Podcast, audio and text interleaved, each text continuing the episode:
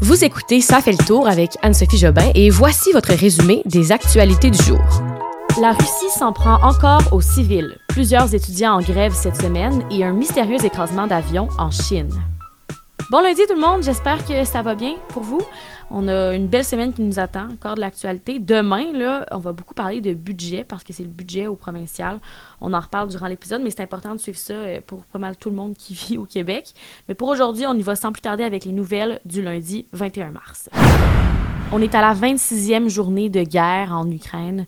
Sur le terrain, Vladimir Poutine fait encore des gains. Ça avance pas super vite, mais ce qui est difficile en ce moment, c'est que les Russes bombardent encore des civils, des innocents, que ce soit des enfants, des personnes âgées ou des journalistes là, qui sont sur le terrain. Peu importe, tout le monde est bombardé. Il n'y a pas vraiment de sélection qui est faite par les Russes. Là. Ce week-end, on a pu noter 2 bombardements en particulier sur des civils, soit un sur un centre commercial et un autre sur une école. Un journaliste de l'agence France-Presse a constaté le bombardement devant un centre commercial à Kiev.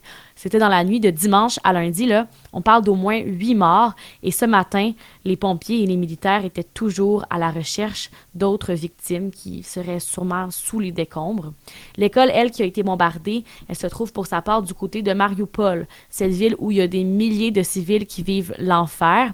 Cette fois-ci, ce sont 400 habitants qui s'étaient réfugiés dans cette école-là, selon des informations qui ont été divulguées sur Telegram par la municipalité. Et je peux pas situer cette ville-là avec une carte parce qu'on est en mode audio, évidemment. Mais c'est vraiment une ville dans le sud de l'Ukraine qui est très près de la Russie. Et en général, en ce moment, là, où on voit le pire de la guerre, c'est là, au sud et aussi près de la mer de Crimée. Suite à cela, le président ukrainien Volodymyr Zelensky a dit vouloir négocier directement avec Vladimir Poutine. Il y en a assez que les Russes fassent des civils, que des civils soient des victimes, en fait. Et selon lui, la guerre ne finira jamais s'ils ne négocient pas ensemble. D'ailleurs, les Russes ont utilisé ce week-end une nouvelle arme qui n'avait pas encore été utilisée. Jamais, en fait. On pense que c'est la première fois que cette arme-là a été utilisée depuis que le monde est monde. On l'appelle l'arme hypersonique. Ce sont des armes qui ont été développées par la Russie et qui sont qualifiées d'invincibles selon Vladimir Poutine et avec lesquelles la Russie a réussi à détruire une réserve de carburant de l'armée ukrainienne. Il s'agirait de la première utilisation connue, comme je le disais, sous combat parce qu'elle avait déjà été testée avant. Et ce serait une arme là, qui permettrait de contourner le système de défense antiaérien des adversaires parce que les systèmes de défense qui ont été développés par les Américains et l'OTAN ont de la difficulté à détecter cette arme-là, parce que c'est très puissant, là. Leur vitesse peut atteindre 6100 km/h, 6100, là, c'est énorme, c'est plus vite que la lumière, là. Je pense que c'est 5 fois la vitesse de la lumière, et leur trajectoire peut être modifiée en plein vol. Restons sur la guerre, un dernier petit mot. Je veux juste dire quelque chose sur la propagande et le contrôle de l'information qui se fait vraiment sentir en Russie. Il y a un tribunal de Moscou qui a interdit aujourd'hui, ce matin, les réseaux sociaux américains Facebook et Instagram en Russie. Ils disent que ces réseaux sociaux-là mènent à des activités extrémistes et que, en gros, ce qui est partagé là-dessus, c'est dirigé contre la Russie et ses forces armées. Donc voilà, un autre exemple du pouvoir russe qui renforce son contrôle de ce qui est diffusé sur Internet là-bas. Il y a 10 ans, jour pour jour, on était en plein dans le printemps érable au Québec. C'était en fait l'ère des carrés rouges dont on se rappelle. Et là, nous voilà, 10 ans plus tard, on est le 21 mars 2022 et on dirait qu'on revit un petit peu cette période-là parce que depuis ce matin, c'est officiel, 82 000 étudiants sont tombés en grève pour revendiquer l'école gratuite du niveau primaire au niveau universitaire. Ce sont les étudiants de l'Université du Québec à Montréal, de l'Université de Montréal et de plusieurs cégeps de la région qui sont invités à sortir ce mardi, donc demain, à 13h à la Place du Canada pour une manifestation. La date de demain, elle est bien significative pour la cause parce que le 22 mars 2012, lors du printemps érable, il y avait eu lieu une manifestation de plus de 100 000 personnes. C'est l'une des plus grandes manifestations là, de cette grève de 2012 et c'est pour ça qu'on fait ça donc demain. Récemment, dans le Journal du Québec, on apprenait que la facture des coûts de scolarité pourrait augmenter de 8,2% pour le mois de septembre prochain. Alors, pour une session d'automne, là, à l'automne pour les étudiants, ce sera environ de 223 $ de plus par session pour les universitaires à temps plein. Alors, vous comprendrez que c'est une situation qui a inquiété plusieurs associations étudiantes, surtout si on prend compte là, du taux d'inflation qui n'arrête pas d'augmenter. Ça devient cher pour des étudiants qui ne peuvent pas travailler temps plein en même temps que l'école. Et il y a aussi d'autres causes qui vont être défendues lors de ces grèves là, par les étudiants, comme la justice climatique et la rémunération des stages. Un avion de la compagnie China Eastern qui transportait 132 passagers s'est écrasé dans le sud de la Chine ce matin. L'écrasement aurait ensuite provoqué un feu de forêt qui était visible de l'espace. 7 heures après l'écrasement, il n'y a aucun contact qui a été établi avec des survivants. Et si on réalise que les 123 voyageurs et les 9 membres de l'équipage sont décédés, il s'agirait de la pire catastrophe aérienne de la Chine en plus de 10 ans. On a très peu d'informations en ce moment qui sont connues là, sur la cause de l'incident, mais selon les données disponibles, l'avion, qui est un Boeing 737-800, se serait mis à perdre de l'altitude subitement. Le tout aurait juste duré comme 1 minute entre le moment où le problème est survenu et l'écrasement. Alors, ça a été très rapide. Finalement, en réponse à cette nouvelle-là, là, tous les avions du même type que celui en cause ont été laissés au sol pendant que les enquêtes suivent leur cours.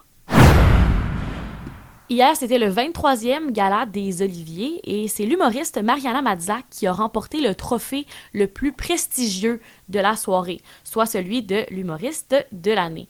Elle n'était pas là, elle n'était pas au gala hier, mais elle a quand même remercié là, les gens qui ont voté pour elle dans une vidéo Instagram. Elle dit qu'elle est sous le choc d'avoir remporté ce prix-là pour une 2e fois. Elle l'avait déjà remporté en 2017. Un autre grand gagnant de la soirée d'hier, c'est Pierre-Yves Roy Desmarais. Lui, je l'aime beaucoup. Il me fait vraiment rire.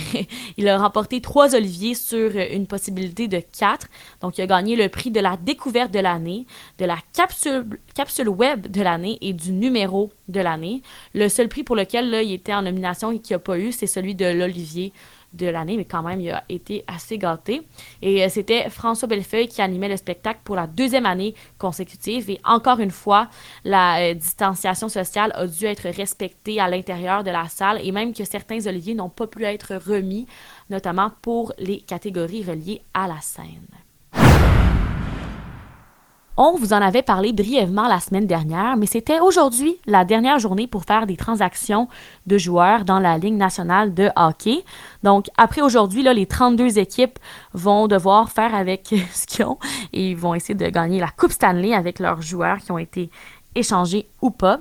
Et comme chaque année, là, il y a plusieurs joueurs qui ont été échangés à la dernière minute. Parmi les transactions les plus importantes de la journée, on note le gardien de but québécois Marc-André Fleury, qui a été échangé des Blackhawks de Chicago au Wild du Minnesota pour un choix là, conditionnel de premier tour au prochain repêchage.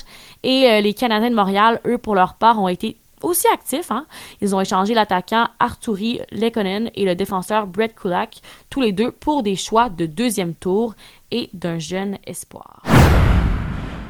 Je vous parle d'une histoire qui fait jaser à Montréal depuis hier, celle d'un renard qui est pris au piège par la fonte des glaces dans le Vieux-Port. Et ça fait plus de 10 jours que ce petit renard-là est comme pris sur la glace.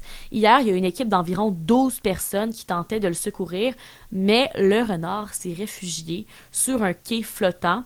Il semble que le renard est toujours en mesure de chasser sa nourriture puis de se réfugier sous les quais, mais reste que ça fait quand même 10 jours, là. Ce serait le temps qu'il retourne chez lui, surtout que là, la glace va se mettre à fondre.